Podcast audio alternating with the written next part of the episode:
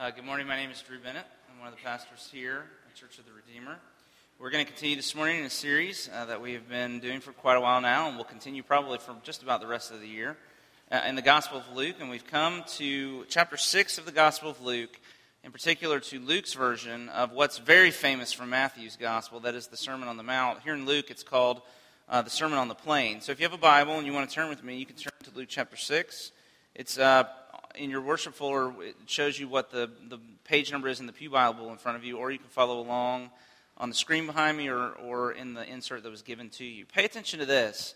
Uh, there's something that Luke is doing here as he describes Jesus going up onto the mountain to pray, coming down from the mountain, establishing his 12 disciples, and then giving to them this new teaching. It's very similar to the events uh, in the life of the Old Testament people of God where Moses the great lawgiver, went up on the mountain to meet with God, came down to the 12 tribes of Israel, and then brought his law to the people. Here, Jesus is really the new Moses, bringing a new commandment, a new law to this new people of God, formed and established by his Spirit.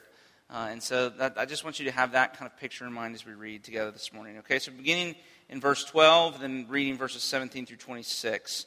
Hear the word of the Lord. In these days he went out to the mountain to pray and all night he continued in prayer to God. And he came down with them and stood on a level place with a great multitude, or great crowd of his disciples, and a great multitude of all people from all Judea and Jerusalem and the seacoast of Tyre and Sidon who came to hear him and to be healed of their diseases. And those who were troubled with unclean spirits were cured. And all the crowd sought to touch him, for power came out from him and healed them all. And he lifted up his eyes on his disciples and he said, Blessed are you who are poor, for yours is the kingdom of God. Blessed are you who are hungry for now, for you shall be satisfied. Blessed are you who weep now, for you shall laugh. Blessed are you when people hate you and when they exclude you and revile you and spurn your name as evil on account of the Son of Man. Rejoice in that day and leap for joy, for behold, your reward is great in heaven, for so their fathers did to the prophets. But woe to you who are rich, for you have received your consolation. Woe to you who are full now, for you, you shall be hungry.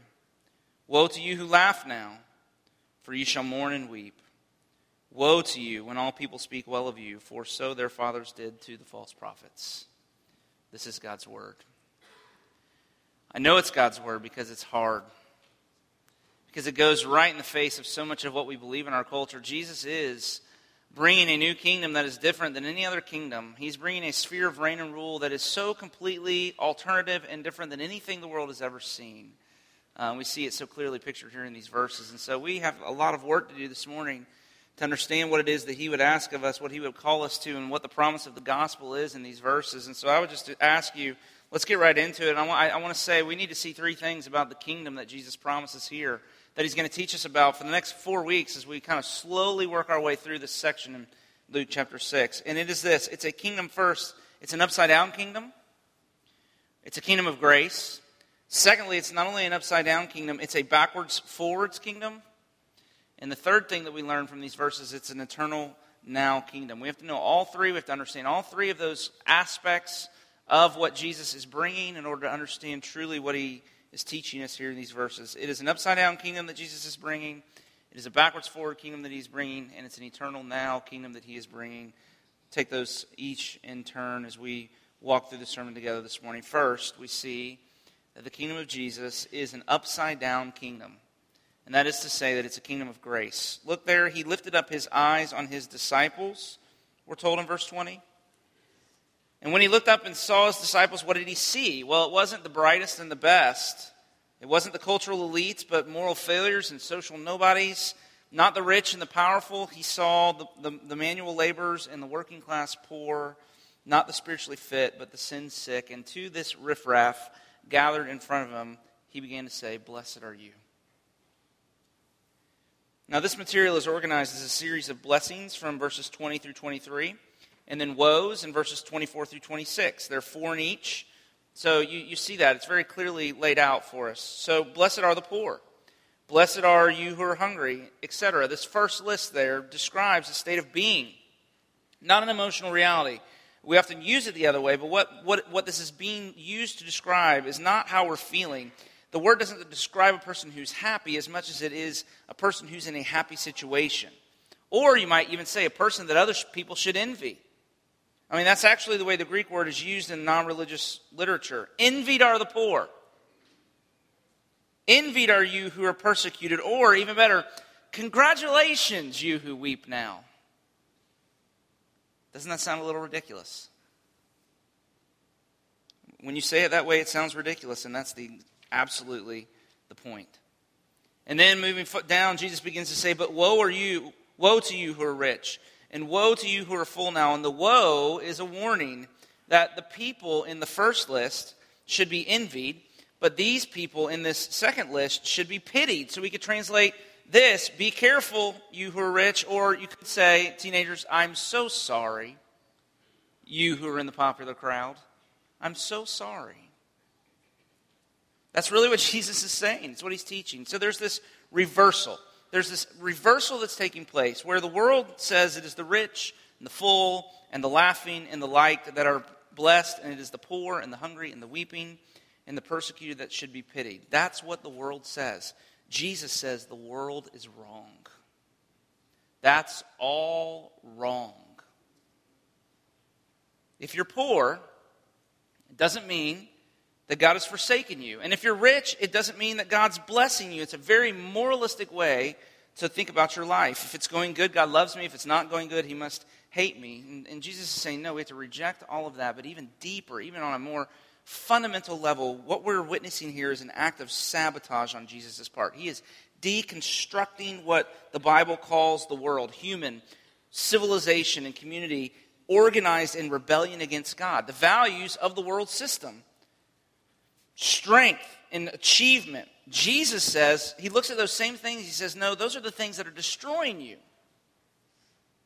That the way to God is not through human achievement and striving. Jesus' kingdom is a kingdom of grace. It's the poor who are resourced and the rich who are, in fact, needy. It's the weak who are strong and the strong who are really weak. And it's those who sow in tears that reap joy. But those who sow selfishly, trying to find happiness, are the ones that end up reaping tears. But why? Why does it work this way? I mean, what is really, what is he trying to teach us here? And this is an example we have to understand.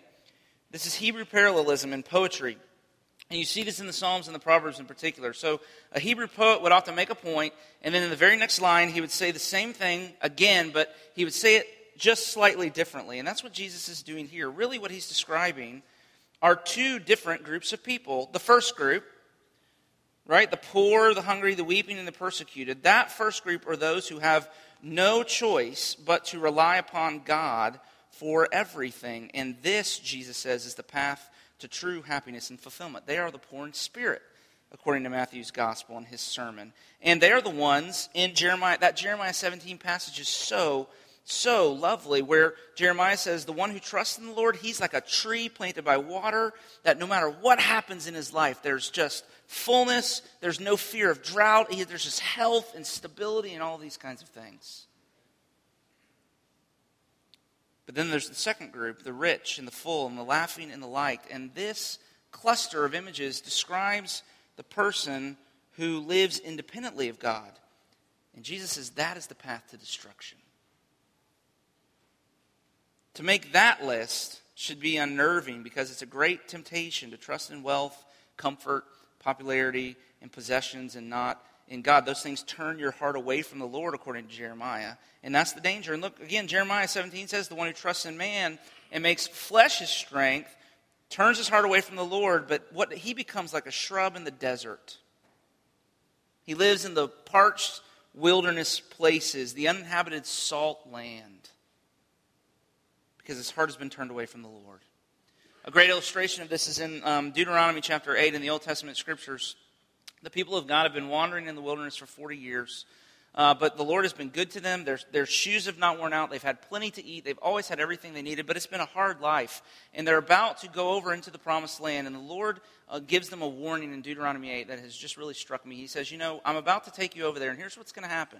You're going to, it's going to go well for you there. You're going to win battles over your enemies.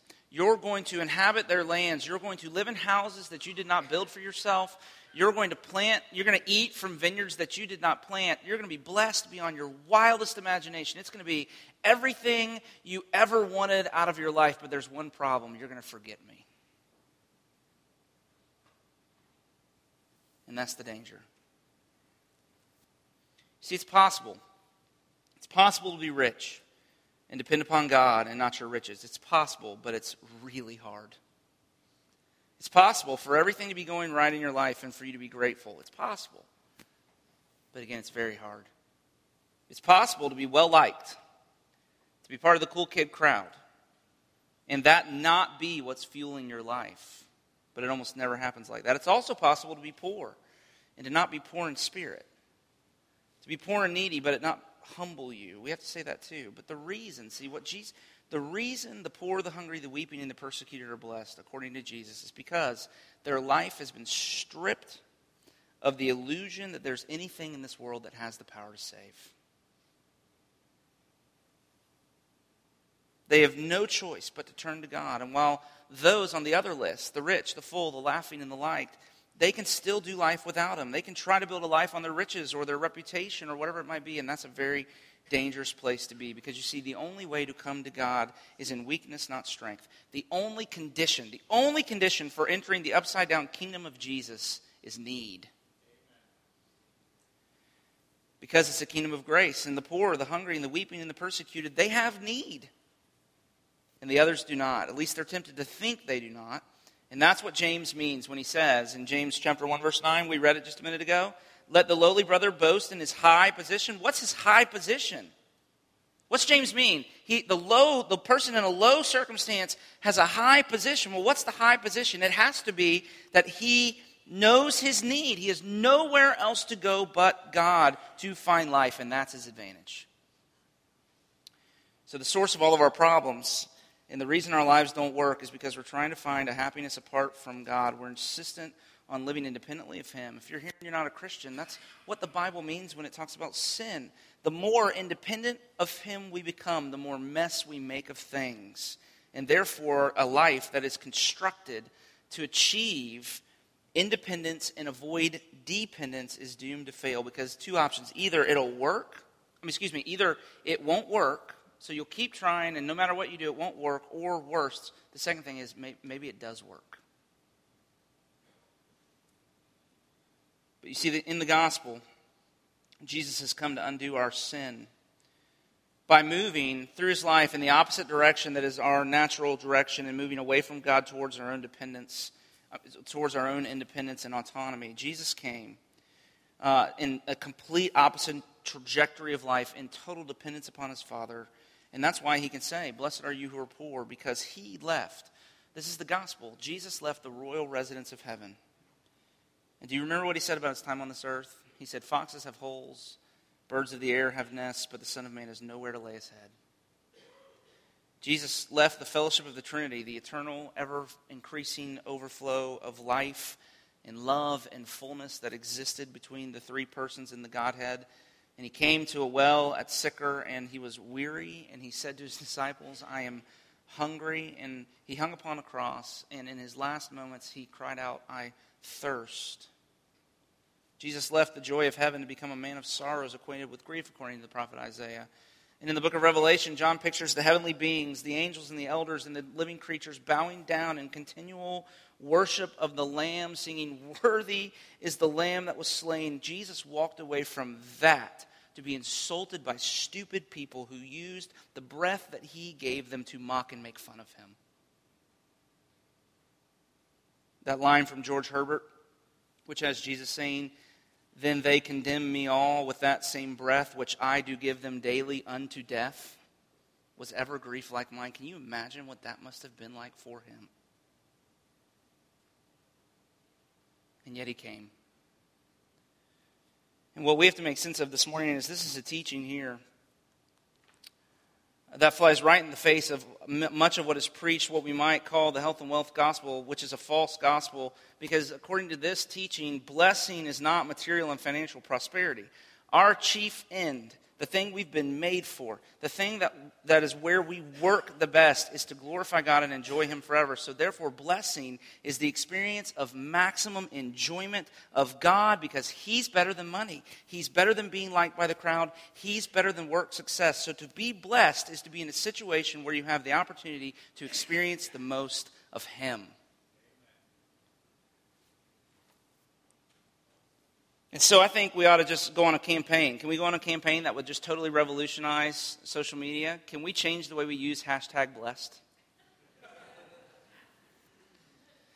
Hashtag blessed always comes after some kind of idyllic description of how wonderful my life is, right? Kids down to bed at 7 o'clock, sitting by the fire with my loving husband, sipping a glass of red wine after having shrimp risotto for dinner. Hashtag blessed. Right? Instead, I want us to start using it different, differently. I'd like to see somebody say this three year old woke up throwing up at 3 a.m. Husband has a big work project today and can't stay home to help. When I whined to him, he called me lazy and walked out the door. Hashtag blessed. Right? It's like a good country song. My girlfriend left me, my truck's broken down, my dog died. Hashtag blessed. Course, I'm making fun. But that is the teaching. It is the person who finds themselves in such a situation that is blessed because their need becomes an opportunity to experience His grace. Now, the second thing, so if that's the first, the first thing is an upside down kingdom. Uh, but not only is it an upside down kingdom, the second thing that we have to know about the kingdom in order to live faithfully as citizens in it is that it's a backward forwards kingdom as well. And this is going to take a little bit of explaining. So, uh, let me let me just try to work through this and follow me if you can, you know, as I as I go along. If you follow Jesus, part of the teaching here is if you follow Jesus, then verse 22, on account of the Son of Man, part of what's going to happen in your life is you're going to become poor. You'll be hung, you'll be hungry. You'll thirst. You'll, your life will be full of heartbreak and sadness. People will, will hate you and exclude you and revile you and spurn you because your discipleship to Jesus will, will force you into situations where those things will begin to happen. With Jesus, your life will be pulled towards all of that. That's the teaching. I mean, Jesus in John's gospel puts it very simply. He says it this way If anyone serves me, he must follow me, and where I am, there my servant must be also. In other words, your life must take the same shape as my life, he says. A Christian is a Christ one. We are being remade into his image, according to the Apostle Paul which means, of course, that there should be a family resemblance. So, just as I am, and I hear it all the time, the spitting image of my Father in physiological appearance, in all of my mannerisms and tone and voice and inflection, so we should be the spitting image of Jesus who became poor to make us rich. The man of sorrows, reviled and spurned by his own people, all in order to save us. So we are commanded. Commanded. Hear me? Command, not suggested, commanded to do some pretty radical things. To love other people and speak truth to our own hurt, to sell our possessions and give to the poor. Because the whole of Jesus' life took the shape of the cross, which means the whole of our lives should also take the same shape. The cross was his destination. His telos is the Greek word. The place that his whole life was moving towards. And so it should be ours too, because that is what it means in the Bible to be in Christ. And so let me ask a question. Let me just apply for a minute. What is your telos? What's your goal? What's the thing that you're aiming your life at? What is your specific vision of the good life? What's the picture of what human flourishing looks like that occupies your imagination? It's an important set of questions to answer because what I'm going to try to contend, not only from the way Jesus presents things here, but from uh, some other thinking that some people have done, I'm going to contend that our lives, we live our lives backwards from what our telos is, or whatever the thing is at the end that we're aiming at. We're not being pushed so much through our lives by our core beliefs and commitments as much as uh, we're being pulled, literally pulled through life by some telos that we desire. That's the motivational core of, of our lives. We imagine a certain destination, and then in our decision making in the day to day, we begin to literally live into it, to be t- pulled towards it. So we live life from the backward, from the end, excuse me, from the end backwards, not so much from the beginning forwards.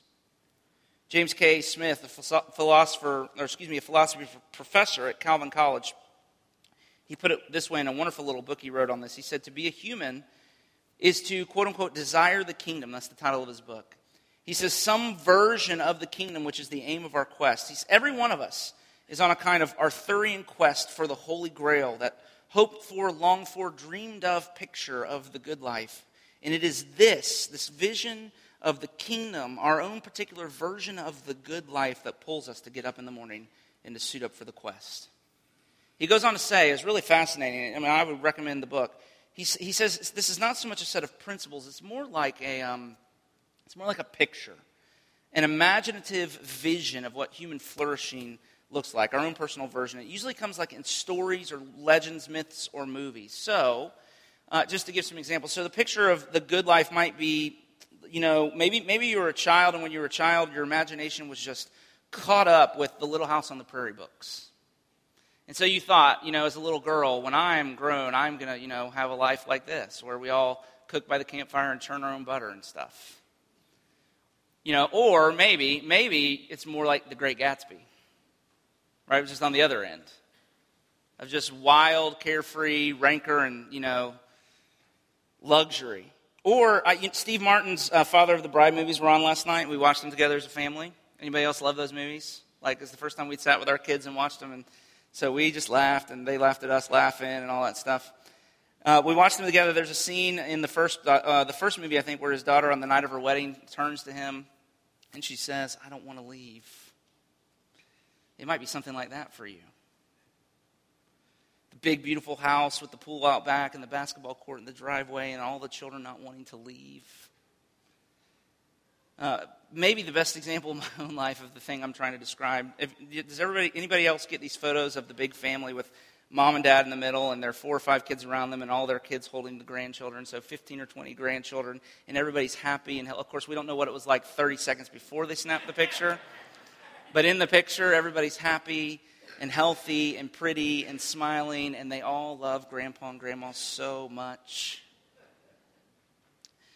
See, if I'm being pulled towards that telos, for example, just that, that picture, by my own desires, if, I'm, if, I, if, if, if that is the end to which I believe myself to have been created, how does it affect my decision making? How does it compete?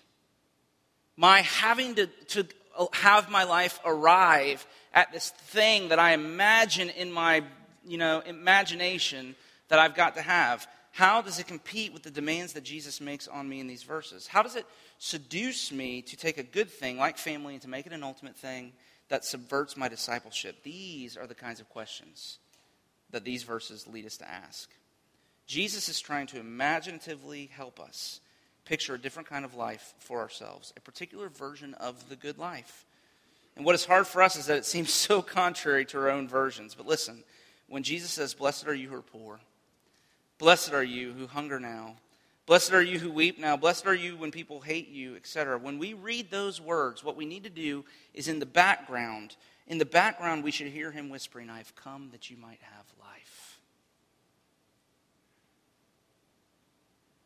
That's life. I believe that.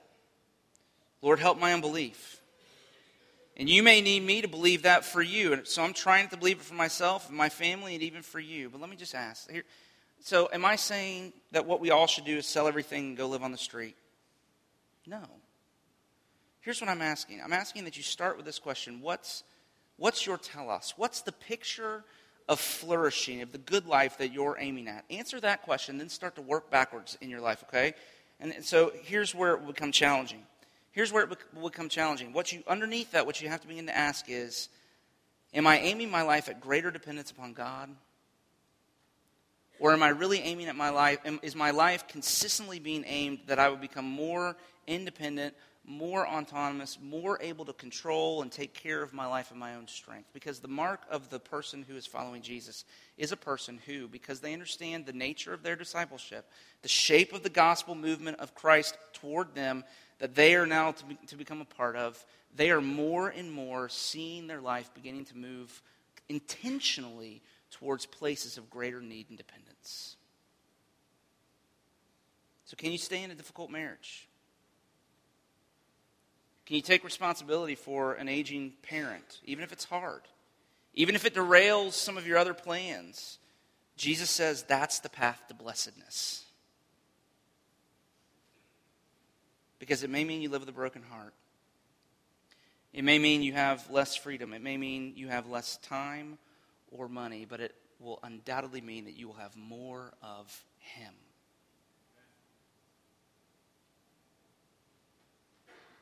But there's another application, and that is that He's intent. I wish this wasn't the case, but He is intent on doing this work in our lives. And so it is to us to praise Him when He begins to cause us to be needy. Praise Him when He humbles you. If you have a lot of money and He takes your money away, then praise Him for that. Or if He creates weakness in some other area of your life, a sickness or whatever it might be, it's the only way that He has to save you from the poison of self reliance. So don't hate Him for that. When God begins to work to reshape your life towards greater dependence upon Him, say yes. Let Him. Thank Him. Don't fight Him. But there's one more thing. There's one last thing about the kingdom that we have to understand in order to live faithfully as citizens in it, and that is that it is also not only an upside down kingdom, not only a backward forward kingdom, but it is also a future now kingdom. To say it another way, that the key to your obedience to Jesus' words here is to know that the telos, that the good life that we're all searching for is not now. In fact, it's then. You have to live now in light of then. Do you see the way Jesus points this out in these verses? Verse 21 Blessed are you who are hungry now, for you shall be satisfied. And it's a future tense, so, so you should be satisfied then. Blessed are you who are hungry now, present, for you shall be satisfied. Future. Okay? When? Not now. Then, in the future. Blessed are you who weep now, for you shall laugh then. And there are two massive applications in what Jesus is saying here, and I'll just finish with those. And the first is no matter how hard we might try, if we live only for this life, if we live only for now, we will never find what we're looking for. What, what you two saying about's right. C.S. Lewis said it this way He said, If we find in ourselves a desire that nothing in this world can satisfy, then the most probable explanation is that we were made for another world. The logic of that statement is unassailable. If at the end of the day, no matter how hard you try to make a heaven out of earth, when you've gotten all the stuff you thought would make you happy, but you aren't happy, right? If you're a non Christian, uh, please, you know, when you filled your life with every conceivable toy and trinket and trip, but you still feel empty, when the bank account is full and you have all you'll ever need, but you're still afraid, there's no consolation. If you get what you want, and after you've gotten it, you're still sad, you're still empty, you're still restless, you're still afraid, then, friend, the only logical conclusion is that you were made for something else, that, that nothing in this world, that no experience in this world can ultimately satisfy. Augustine said, We are restless until we find our rest in Him. We're made for Him. And the second implication then is not to live for now, but to live for them. And this is what Jesus says. It's why we quoted, read these verses. Do not store up for yourselves treasures on earth but store up for yourselves treasures in heaven, not treasures on earth where moth and rust destroy and thieves break in. Don't live your life for what doesn't last, for what can be taken away from you, from what is there one minute and then you reach and grab it and it crumbles in your hand. Store up for yourselves treasures in heaven. The way he says it here in Luke 6 is rejoice in that day. Do you see that? Verse 23 Leap for joy, for behold, excuse me, your reward is great in heaven. Rejoice in that day. Don't set your heart's hope on today, on, on this life, but for that day. In the same chapter of Mere Christianity I quoted from just a minute ago, C.S. Lewis goes on to say if you read history, you will find that the Christians who did the most for the present world were just those who thought the most of the next. It is since Christians have largely ceased to think of this other world that they have become so ineffective in this one. We have a great illustration of this from one of the sadder moments in, in our history as a people. Uh, in, the sla- in, the, in the South, during the time of slavery, as the slaves would go out into the field, they would sing. And the songs that they would sing were, were very otherworldly. We still, some of these have come down to us in, in the form of, you know, spirituals and, and hymns. They sang about Judgment Day and heaven and the crowns and the thrones and the robes that we will wear there. And in a lecture at Harvard University in 1947, African American scholar Howard Thurman responded to the criticism uh, of many secular thinkers that this heavenly mindedness was a bad thing, that it made the slaves um, too docile, too resigned to their condition, so that they didn't fight back and they didn't fight for, for their freedom. But Howard Thurman argued the opposite. He said that their hope of eternity expressed through song actually deep listen to this actually deepened their capacity for endurance and allowed them to absorb their suffering if now was all there is as the secularists try to tell us today, then we really, they really were prisoners. But they knew that those, they knew, see, those that hunger now for food or for justice, those that hunger now would be satisfied then. And those who weep now would laugh then. And this gave them a deep, abiding hope that even slavery, with all its cruelty, couldn't crush. And they sang.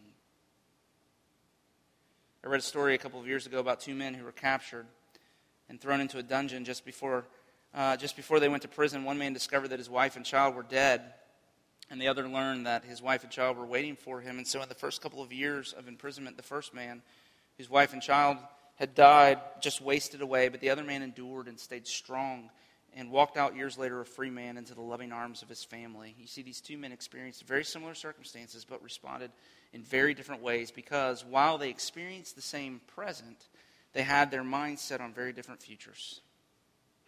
And it was the future that determined how they handled the present. The second man rejoiced in that day. He put all of his hope, all of his joy in the day that he would finally see his family again, and it gave him courage and strength and endurance and all that he needed to make it through his imprisonment.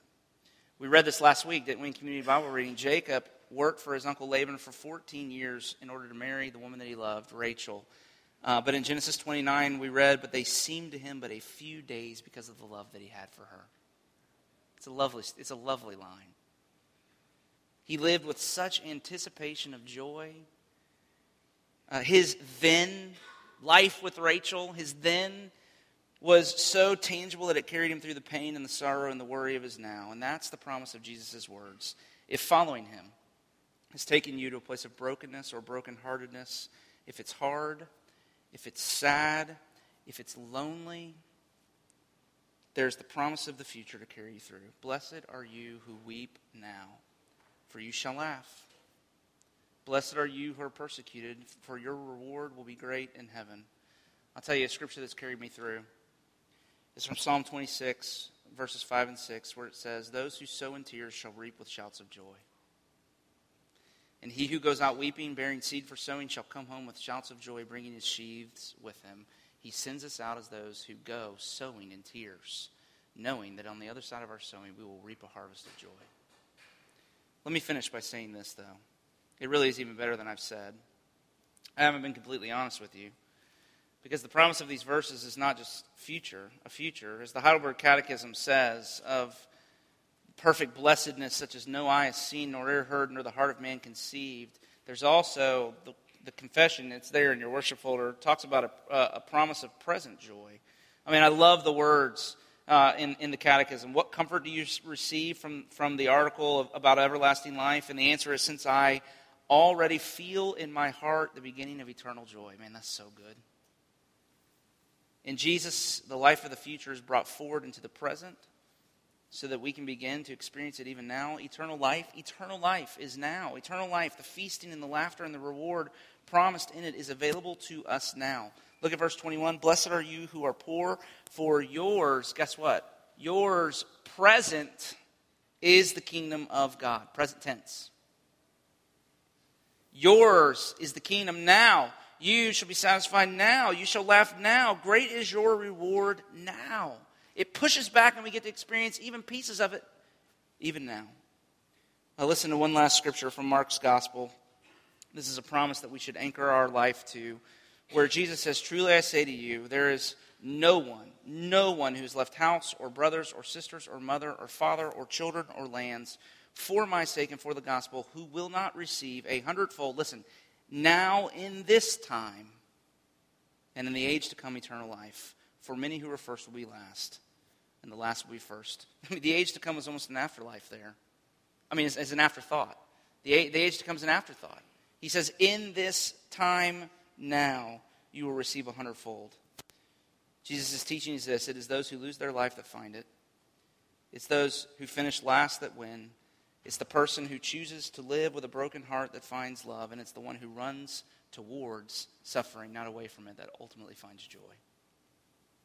The old hymn writer Isaac Watts had these words to say. He said, And when we taste thy love, our joys divinely grow, unspeakable like those above, and heaven begins below. Let's pray together. Can we do that this morning? Father, as we continue to sing to you, even now in this song that we're about to, to sing, of the, the reality of our making sense of what you've commanded us to, that we would take up our cross and follow after you. There are tremendous promises in the words that we will now sing together, and so help us to, as the scripture says, as we sing, to extol and encourage one another through song, to build one another up and edify one another by looking one another in the eye as we sing these things and talking one another into believing them. Uh, these are hard words, Lord Jesus, so we thank you of the promise that you make to us. Every single one of these, uh, these commands comes with a promise. And so everything that you would call us to is anchored in the, in the hope and the promise that you are God who loves to do good and to bless. Uh, you love to meet us in the place of our need and to provide for us in a way that far exceeds and far outstrips all the ways that we would try to provide for ourselves in our own strength. That those who trust in you would be like a tree planted by water. And so as we sing these hard words, it is the call to become uh, like a tree planted by water that has no fear of drought. It's the call to life. To take up our cross and follow you is the call to life. And so, Lord, we say we believe, but help our unbelief. Come and help our unbelief even now in these moments as we sing, we pray. In Jesus' name. Amen. To live by faith this morning, in light of the things that we've talked about, is that I know so many of you, because I hear your stories, and I know a lot of you leave to go to places that are hard, to go to circumstances that are trying. Uh, the trick is to not, in the middle of that, to think, I've done something wrong or God's forsaken me. But if you're at a place in your life where the only thing that you really feel like you have is to say, Lord, save me and I'll be saved, for you are my praise. That's all you can muster. Then don't think you've done something wrong. Don't think that God's forsaken you. But what this scripture would teach you this morning is you're in a place uh, where God says, Now I can go to work and I can bring my blessing to bear upon, upon your life. That's the promise of this benediction. That for those of us who are, it's good news for those of us who are poor and brokenhearted and weak. It's not so good news if everything else is going well. But for those of you who would say, that's me, then receive these words as the promise that in your weakness he comes to offer all of his strength. In your poverty, he comes to offer all of his resources. And in your sadness, he comes to offer all of his consolation. That's what, that's what these words mean. And so just receive them in faith this morning. May the Lord bless you and keep you.